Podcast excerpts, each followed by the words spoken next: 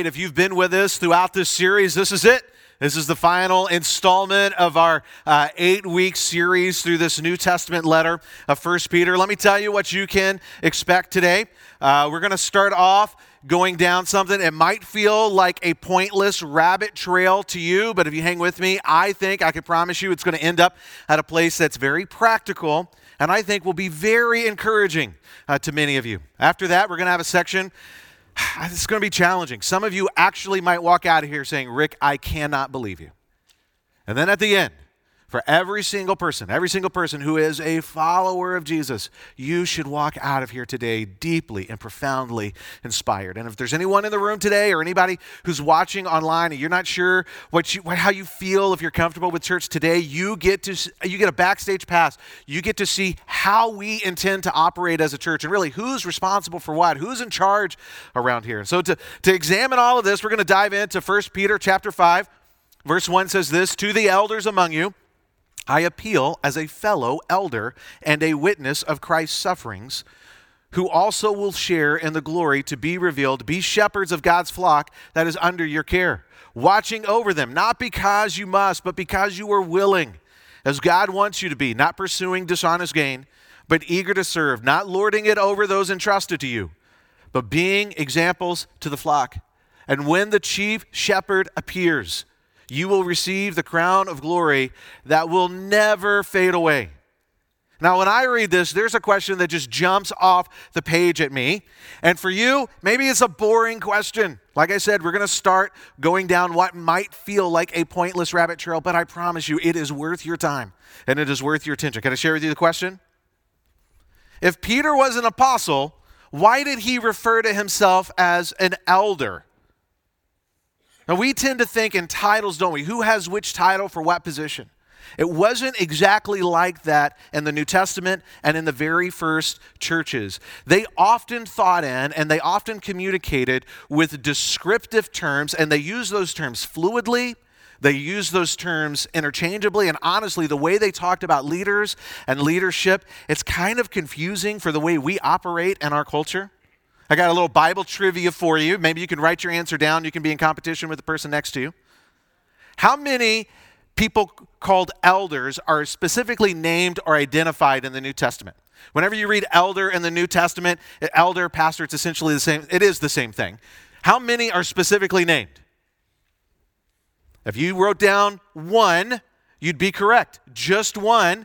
And it happened right here when Peter says, I am a fellow elder. No other, no other elder, no other pastor of a church is ever specifically identified or named. In a local church, there would be people who served as pastors and there would be people who served as deacons. There are a lot of deacons named. There's a guy named Stephen, he was a deacon. There's a woman named Phoebe, she was a deacon. Believe it or not, in Ephesians, the Apostle Paul referred to himself as a deacon of the gospel. They use these these terms descriptively and they use them fluidly. And quite honestly, it messes with our perception, doesn't it? Especially if we kind of grew up in church and we're accustomed to, there's a very clear leadership structure and it's fixed. You should read Romans chapter 16. In Romans chapter 16, the Apostle Paul sets out to honor a bunch of men and women who are leaders in church and leaders in the ministry. He lists off twice as many men as he does women, but he honors twice as many women as he does men. And this is how it happens in our culture. If we want to honor somebody, we want to we introduce them with their title first and their name second. You just met our new uh, family ministries pastor, Rob, right? But it's not exactly how it happened in the old excuse me in the in the New Testament. So you read Romans chapter 16, the Apostle Paul, he honors all of these men and women, and with almost all of them, he describes them with just one word. He calls them my fellow co workers along with me. And I'm going to ask you to lean in. This might be a really big deal. Because the way that they talked about leaders and leadership in the New Testament is different than the way we do it in our culture. I want you to write this down. In the New Testament, multiple terms are used to describe a singular position. Multiple terms are used to describe one singular position. Everything that we mean when we say pastor was communicated with three words in the New Testament, and these are those three words presbyteros, episkopos, and poimen. From presbyteros, we get our English word elder or priest. From episkopos, we get our word overseer or bishop. From poimen, we get our English words shepherd or pastor. They are not three different roles in the church. They're all talking about one role in the church, but use three different words interchangeably, fluidly to talk about it. The Apostle Paul used these three words interchangeably to talk about the one leadership office of pastor. Peter, the Apostle Peter, in this letter that we just read, he used these three terms interchangeably to talk about the singular position of leadership in the local church that we commonly refer to as pastor. Now, multiple people would occupy this position of leadership at the same time. Because from the jump, from the very beginning, pastoral ministry was done in partnership. But they're not describing multiple offices, they're describing one single kind of leadership position. As a matter of fact, we see these three words right here in the passage we just read from Peter. He starts off, he says, To my fellow elders, verse 2, he says, Be shepherds of God's flock. This is poimen. Under your care, watching over them. This is episkopos. We're gonna. Can you guys stand a little uh, grammar nerd moment? Can we do that? Elder only shows up in the noun form, but the word uh, episkopos, uh, overseer, and poimen, shepherd, it has a noun form and a verb form. And the reason is because it's not just describing people, it's describing the actions and the responsibilities of those people. And so it's totally right. It's totally appropriate to read this as elders, you are pastors or shepherd, so pastor and shepherd the people under your care. Elders, you are overseers, so oversee the people who are under your care. And if you're like, wait a second, Rick, I thought that these were I thought these were different positions in the New Testament. I get it, and I don't want anybody to feel confused or upset or feel like you've been kind of messed with or, or misled before. And if you're feeling that right now, I think I can illustrate why some of us might have a dent in our brain this morning. This is you Let's let this image represent where you live in the world and your cultural experiences. Let's let this represent your experiences with church and church leadership. What do you think this represents? Oh, you're smart crowd. This is, this is natural. This is what almost everybody does just without even thinking about it. We read the Bible through the lens of our cultural experiences and through the lens of our experiences with church and church leadership. Small problem, that's the wrong way to do it. It's understandable, but it's unhelpful. Instead, this is what we should do we work to understand what biblical writers meant. And as we read the Bible, we use that to evaluate our cultural experiences and our experiences with church and church leadership. And that is what we are doing together right now in the New Testament multiple terms used to describe one singular position. And these are those three positions. Excuse me, those are those three words. Not three positions of leadership, one singular position of leadership described by three words. But that creates a question, doesn't it? And the question is this why did these interchangeable terms for one position become titles for different positions? Whenever a church grows, just like any organization, whenever a church grows, it's got to do the work of providing organizational and leadership clarity. Do you know what happens if it doesn't? 100% of the time, it will devolve into chaos and confusion if it doesn't get clear about, about how it operates as an organization. And as these churches were growing, they had to get clear about how they functioned in leadership and as an organization to support the growth and, and fulfill the ever expanding responsibilities to the people in the congregation and the people in the community. And adding urgency to this, it wasn't just individual churches, churches growing. As they grew, churches in a region, they wanted to continue to operate together, to collaborate together. And that meant that they needed some sort of organizational and leadership structure to keep them aligned together. And the way they responded to that back in church history was by creating a clear leadership structure. They took these words from the New Testament and they used those as titles for different roles in that leadership structure. That is not wrong. You know what that is? That's wise. That's wise. What about our church? Well, our church, we have pastors. But our church also has a, a board of folks who, who provide accountability and oversight and governance for our church, and we call that a board of elders. It is not wrong for our church to use one of the words to describe this position of pastor and use another word to describe another position of elders, but this is what that means. We have to be informed. Otherwise, we'll be mistaken as we read the New Testament and we'll think it meant originally a bunch of different, uh, a bunch of different leadership positions. And this is why this is not walking down a pointless rabbit trail. This is why this is important. Because if we don't understand everything that I just explained, we will misunderstand what we read in the New Testament, but it's worse than that. Not only will you misunderstand, you will miss out you will miss out on how this applies to you personally. Who were these leaders in the early church that were described as elders, overseers, and pastors? It's important to remember where did, where did the first, the church that Peter was writing to, these churches, where did they meet? They often met in homes. And sometimes it wasn't safe enough to meet in homes, so they met in underground cemeteries called catacombs. They tended to be on the smaller size. They were more unstructured than structured. They were more informal than formal. They were organized and they had leadership. But if you could go back in time and participate and attend with one of those early churches, it would feel like going to a large small group more than what we're doing right now. So I want you to think about that, and I'm going to read kind of the responsibilities of these leaders.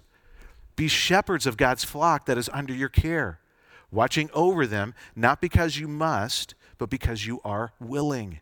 God wants you to be, not pursuing dishonest gain, but eager to serve, not lording it over those entrusted to you, but being examples to the flock.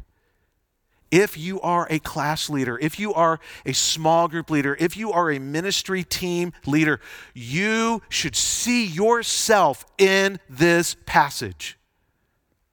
You may not be a pastor, at Autumn Ridge, but you pastor at Autumn Ridge Church.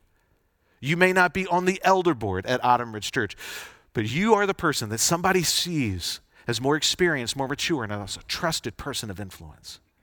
You may not be on a staff member, but that doesn't mean that you're not managing and overseeing something important. If you are engaged in ministry, if you're a group leader, if you're a class leader, if you are a team leader, you should see yourself in this passage. It applies to you. And for those of us who are, who are in groups and those of us who are on teams, what should our response be? We should be grateful for the men and women who are serving in that capacity as leaders. And you know why they're doing it? They're not doing it because anybody's making them, they're doing it because they want to. They're not doing it for greedy reasons. I don't know if you know this, but small group leaders, they don't get any offering kickbacks, right? That doesn't happen. We are so blessed we are blessed as a church to have men and women who are eager to serve.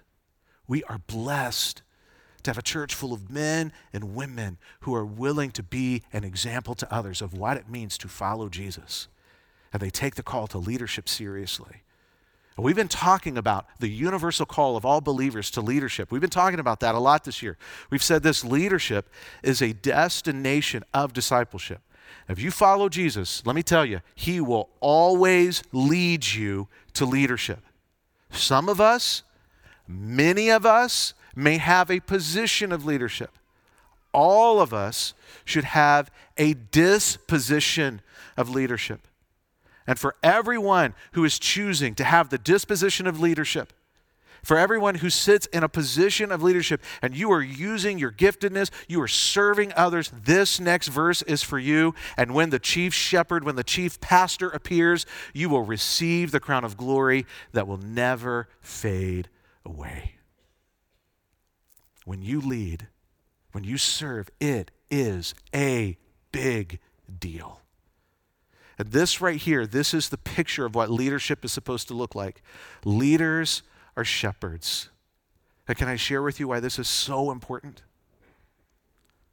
Shepherdless sheep are scattered sheep, and scattered sheep are vulnerable sheep. What animal are Christians compared to in the New Testament? This is what we need. We need leaders. And I bet I know what some of you guys are thinking right now because I've heard people say it to me over the years Rick, this seems like a tall task. This is a big deal. I don't feel qualified for that. I love that response. What an amazing, appropriate response. I want to introduce you to a guy named John Chrysostom. You might pronounce his name John Chrysostom. He was the Archbishop of Constantinople towards the end of the fourth century. And he is not the first megachurch pastor in Christian history. He probably is the first megachurch pastor who was also a celebrity preacher. His nickname was John the Golden Mouth. If you guys want to call me Rick the Golden Mouth, that it's probably not going to happen. He was awesome. And this is a guy, he put people on blast for greed. He put people on blast for their pride and abuse of power. Even though he was a celebrity, he didn't let it go to his head. He lived a humble life, and he was known as a friend to the poor. And I want you to hear his perspective about how do we handle the weight of leadership. He says this He says, The first qualities that a priest or bishop ought to possess is that he must purify his soul entirely of ambition of the office. You want to be a priest? The first thing you need to do is not want to be one. It is indeed a terrible temptation to covet this honor and in saying this, I don't contradict St. Paul, but entirely agree with what he says. He's quoting uh, 1 Timothy chapter 3. What are his words? If a man seeks the office of bishop, he desires a good work. What is terrible is to desire the absolute authority and power of the bishop, but not the work itself. And his perspective, it's not a natural one. It's fair to say it's a supernatural one, and it really comes from the thinking of Jesus. It comes from the way that Jesus taught about what our relationship with power and authority and leadership should be. Jesus said this to his disciples. They had just been arguing over who's the best. And Jesus called them together and said, You know that those who are regarded as rulers of the Gentiles lord it over them, and their high officials exercise authority over them. Not so with you. Instead, Whoever wants to become great among you must be your servant, and whoever wants to be first must be, what's that word? Of a few, of all. For even the Son of Man did not come to be served, but to serve and give his life as a ransom for many. If you've been here throughout the series, I hope that you remember that before the spread of the gospel, humility was considered a vice, not a virtue. It was a word to describe people at the bottom of society, people who lost at life. It wasn't until Jesus came along that people, especially leaders, aspired to humility. Before that, it would have been nonsense to the rest of the world. This is the world's way with leadership. Leaders take power and serve themselves. That's the world's way. And I'm not trying to throw shade at anybody who's leading in a capacity and they're not a follower of Jesus, but this is really our chance to get honest about something. What do you observe? As people get more power, do they tend to become more humble and more selfless? Is that what we observe? What is leadership like in Jesus' way? Leaders take responsibility and serve others. And if you'll bear with me, I want to bring one more observation in from the mind of Jesus. It's this we don't ascend to leadership in the church, we descend into it. We don't ascend into leadership in the church, we descend into it. And for every person who is a leader or who would be a leader, we should be gripped by this. We should be challenged by this. We should be motivated by this all of us, whenever there's someone who, who, especially in the church world, that someone wants to be a leader, this is the kind of thing that we should be on the lookout for in them. And I'll, I'll make it personal. I should only be tolerated and trusted as a pastor at Autumn Ridge. I should only be trusted and tolerated as a pastor at Autumn Ridge to the extent that I am an example of this kind of mindset in my life and in my leadership. In the church, no leader is a big deal. Leadership's a big deal. But in the church, no leader is a big deal. Jesus is a big deal, and leadership is a big deal. And while we're talking about it, believe it or not, this applies to all of us. Now, the very next thing Peter writes, he lets us know this applies to all of us. He says, In the same way, you who are younger, submit yourselves to your elders. Some of you clothe yourselves with humility. Is that what it says? All of you, all of you clothe yourselves with humility toward one another because God opposes the proud but shows favor to the humble. Humble yourselves, therefore, under God's mighty hand, that he may lift you up in due time. Cast all your anxiety on him because he cares for you. I want to engage this in backwards order. Let's start off with acknowledging, isn't this true that sometimes in life that when there's someone who has a leadership position over us, they're an authority over us, maybe they have power we don't have, sometimes that just feels uncomfortable, doesn't it? And sometimes that can create anxiety. We're not talking about anything political or social. We're just talking about a common human experience. You got to report to somebody. Maybe it's your annual review. I don't know what it is, but there's somebody over you in a position of leadership or they have power, they have authority you don't have. Sometimes that could just kind of spark some insecurity or some anxiety. Well, in the church world, how are we supposed to respond to that? What does the gospel say? Number one, trust God. It is far more about our trust in Him than it has to do with anybody else. It's primarily about us and Him, not what other people are doing. And then, secondly, we are going to wrap ourselves up. We're going to clothe ourselves with humility. People who lead, be humble. People who are being led, be humble. And then we're all going to adopt Following Jesus means we all adopt a disposition of submission, every person. Now, this has been a theme throughout this letter from 1 Peter. We started back, hey, listen, everybody, submit to authorities and government. Whether you like it or not, do it. This is done out of reverence for Christ. Continuing out of reverence for Christ in the same way, slaves, submit to your masters.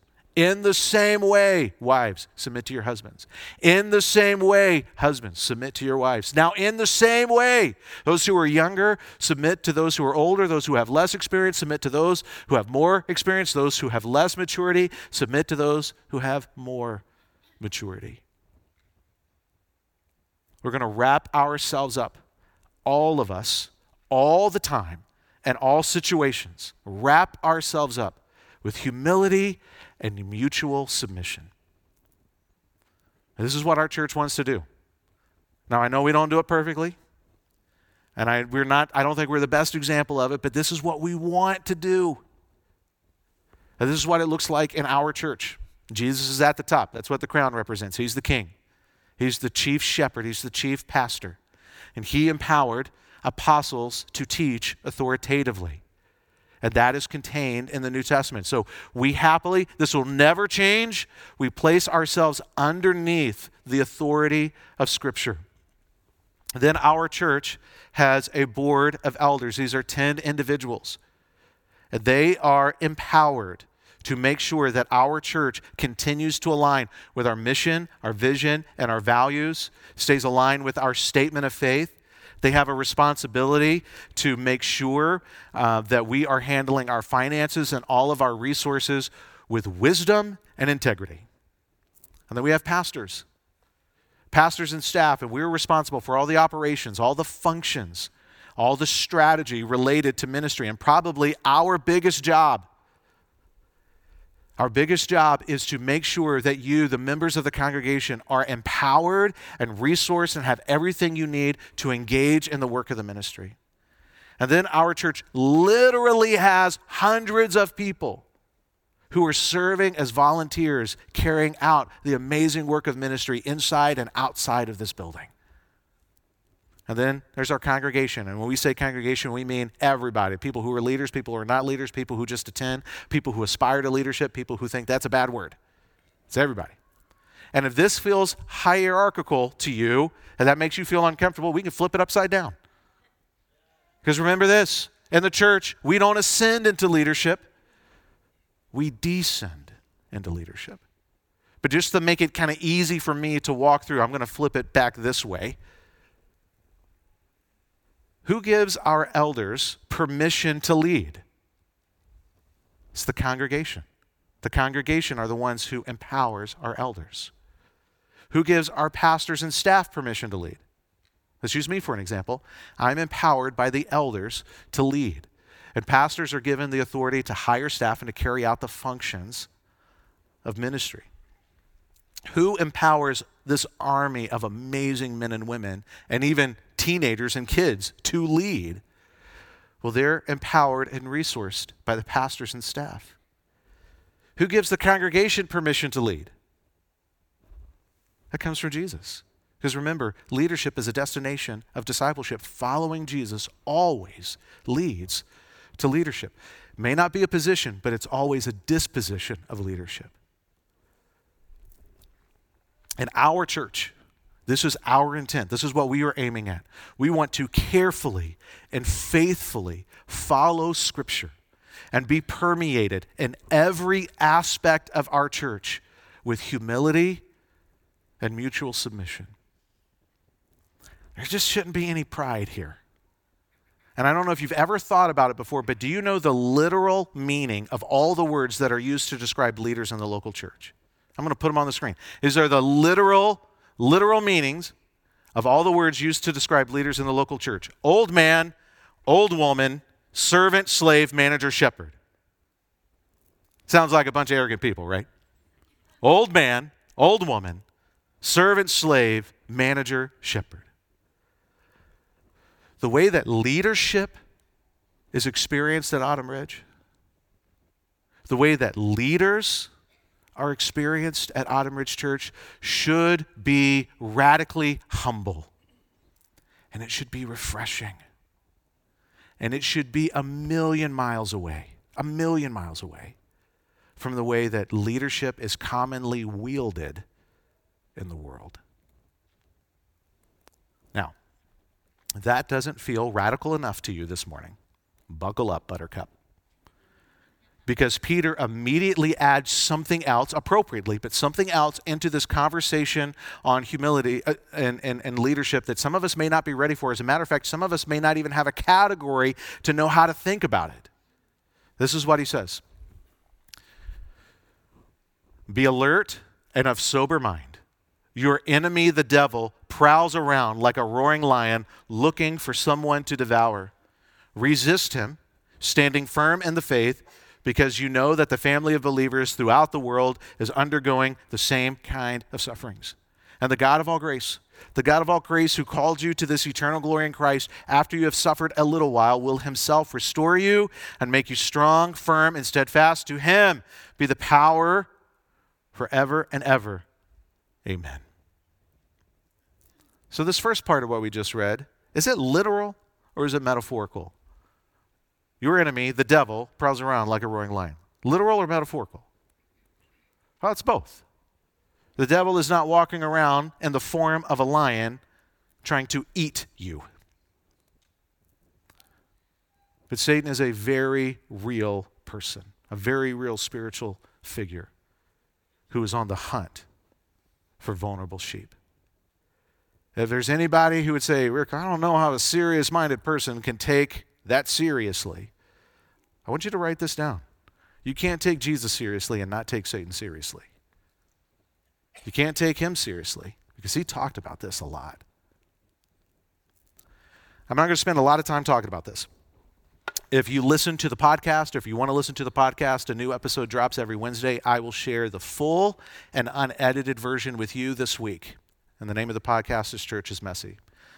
But back in January, a team of us uh, went to uh, Guinea.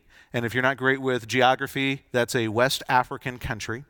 Uh, a lot of the people on the team are medical professionals, and we worked with a hospital there. Uh, we put on a medical conference each day. Um, and the way that I contributed to that is I kicked off the conference each day by preaching a sermon. And then a local pastor, Pastor Otis, and I, and another fantastic, godly man from our church, we would pray with folks who wanted to be prayed for, and we would provide pastoral counseling. And on the last day, a woman came to talk with us, and her name was Cece. And as she sat down, and um, there came a point in the conversation we asked her if she wanted to trust in Jesus or to pray uh, to Jesus, and something flipped. She was there, but she was not there. And she looked at me with dead eyes. And guys, I'm not too embarrassed to tell you, I was scared the way she looked at me.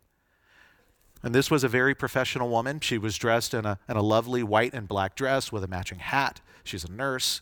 And she's sitting there in this gazebo and at the name of Jesus, she just starts thrashing, throws herself on the floor. There's a man holding her head, trying to keep her from banging her head on the ground. We're doing our best to hold her, her limbs, to keep her from hurting herself. And the whole time, we are praying like crazy.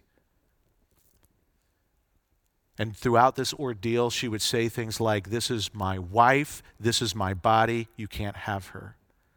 there's a point that she began to, to growl and snarl and grunt. And then that gave way to the only way I know how to describe it is defiant laughter. And then what, this went on for what felt like forever. And we were just praying as hard as we could Jesus, would you rescue this woman? Would you free her from this demon that is inside of her? And after some time, she came to peace. She sat up. We helped her back into her chair. She had no idea how she got there. She didn't know who she was. I mean, she didn't know where she was. She knew who she was. She didn't know where she was. And she was grateful beyond words. She felt like she talked about how she had felt like she had her body back for the first time in a long time. She didn't feel weak and confused anymore. She felt strong. She'd been wearing glasses. She took her glasses off. She's like, I can see fine. She's not a believer, but she had been spending time with Christians. And you got to understand that in this country, you don't do things to get attention. She had a Bible she had been keeping it under her mattress because she was afraid for her family or anybody else to find out.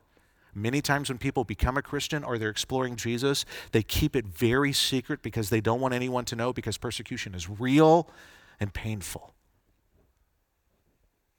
And I saw a woman.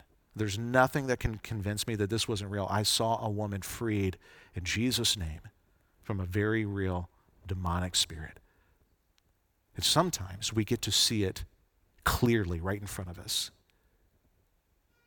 But there is always very real spiritual there are very real spiritual forces at play behind all the ugliness, all the nastiness, all the hurt, all the war, wars, all the all the ideologies and social movements that harm people. They are at work trying to wreak havoc in this world. And we resist by standing fast in our faith. And in the aftermath of that moment, this is the only way I know to describe it. I have never felt so small in my life as I did that day. But I've never felt more confident either. And this is why this is an appropriate thing for Peter to interject, especially after talking about leadership and humility, because at the end of the day, we are all sheep. And we depend on and we live under the protection of the chief shepherd. We have no cause for pride whatsoever, but we have every reason for confidence and courage because the chief shepherd is with us and is watching over us. And this is how we get to the end. This is the end of the letter from 1 Peter. He writes this With the help of Silas, whom I regarded as a faithful brother, I have written to you briefly encouraging you and testifying that this is the true grace of God. Stand fast in it. He said, She who is in Babylon, chosen together with you, sends her her greetings. He's probably talking about a church in Rome. And so does my son Mark, the same guy who wrote the Gospel of Mark. Greet one another with a kiss of love. Peace to all of you who are in Christ. Now, I'm all for taking the Bible seriously, but I ain't kissing a one of you. And you don't kiss me either. We're just going to let this one pass. Let's end our time by focusing on this one. With the help of Silas, whom I regard as faithful brother, I have written to you briefly. That's a lie, Peter. This is a long letter. Encouraging you, testifying, this is the true grace of God. Stand fast in it. Do you know what happened in these churches uh, in this area of Asia Minor today would be Turkey? Do you know what happened there? Do you know the impact that they've had on you? To see it, I want to turn to the scholar uh, Karen Jobes. She writes this she We may surmise that in no small part because of this letter and the faithfulness of those who received it, well established churches flourished in all five of these regions by AD 180. Their bishops attended the great councils of the second through fourth centuries, where the doctrines were forged that Christians hold dear today. We have no evidence at all to suggest that any apostles spent any meaningful time around any of these churches, and yet giants of the faith, heroes and heroines of the faith emerged out of these churches. People like Basil the Great, Gregory of Nyssa, Macrina, Gregory of Nazianzus. And if you've never heard those names, it's no big deal. You don't have to know those names. But what you need to know is that these are men and women of the faith who have encouraged and inspired millions of Jesus followers over the century. And believe it or not, you are impacted by that. And it all started. It all started with a ragtag group of churches who took this letter to heart. And they began to see themselves for who they were in Christ. And they let that shape and frame and drive everything they did with their lives. And they never could have known. They never could have known the global impact that they would have. You know else who doesn't know? You you don't know the kind of impact that you are going to have. You can't know who will stand with Christ tomorrow because you resolve to stand fast today. Would you see yourself for who you are in Christ? Would you let that shape and frame and drive and determine everything that you do? And would you trust Jesus to use that in ways that you and I don't even know how to imagine? This is the true grace of God. Stand fast in it. May we stand fast together.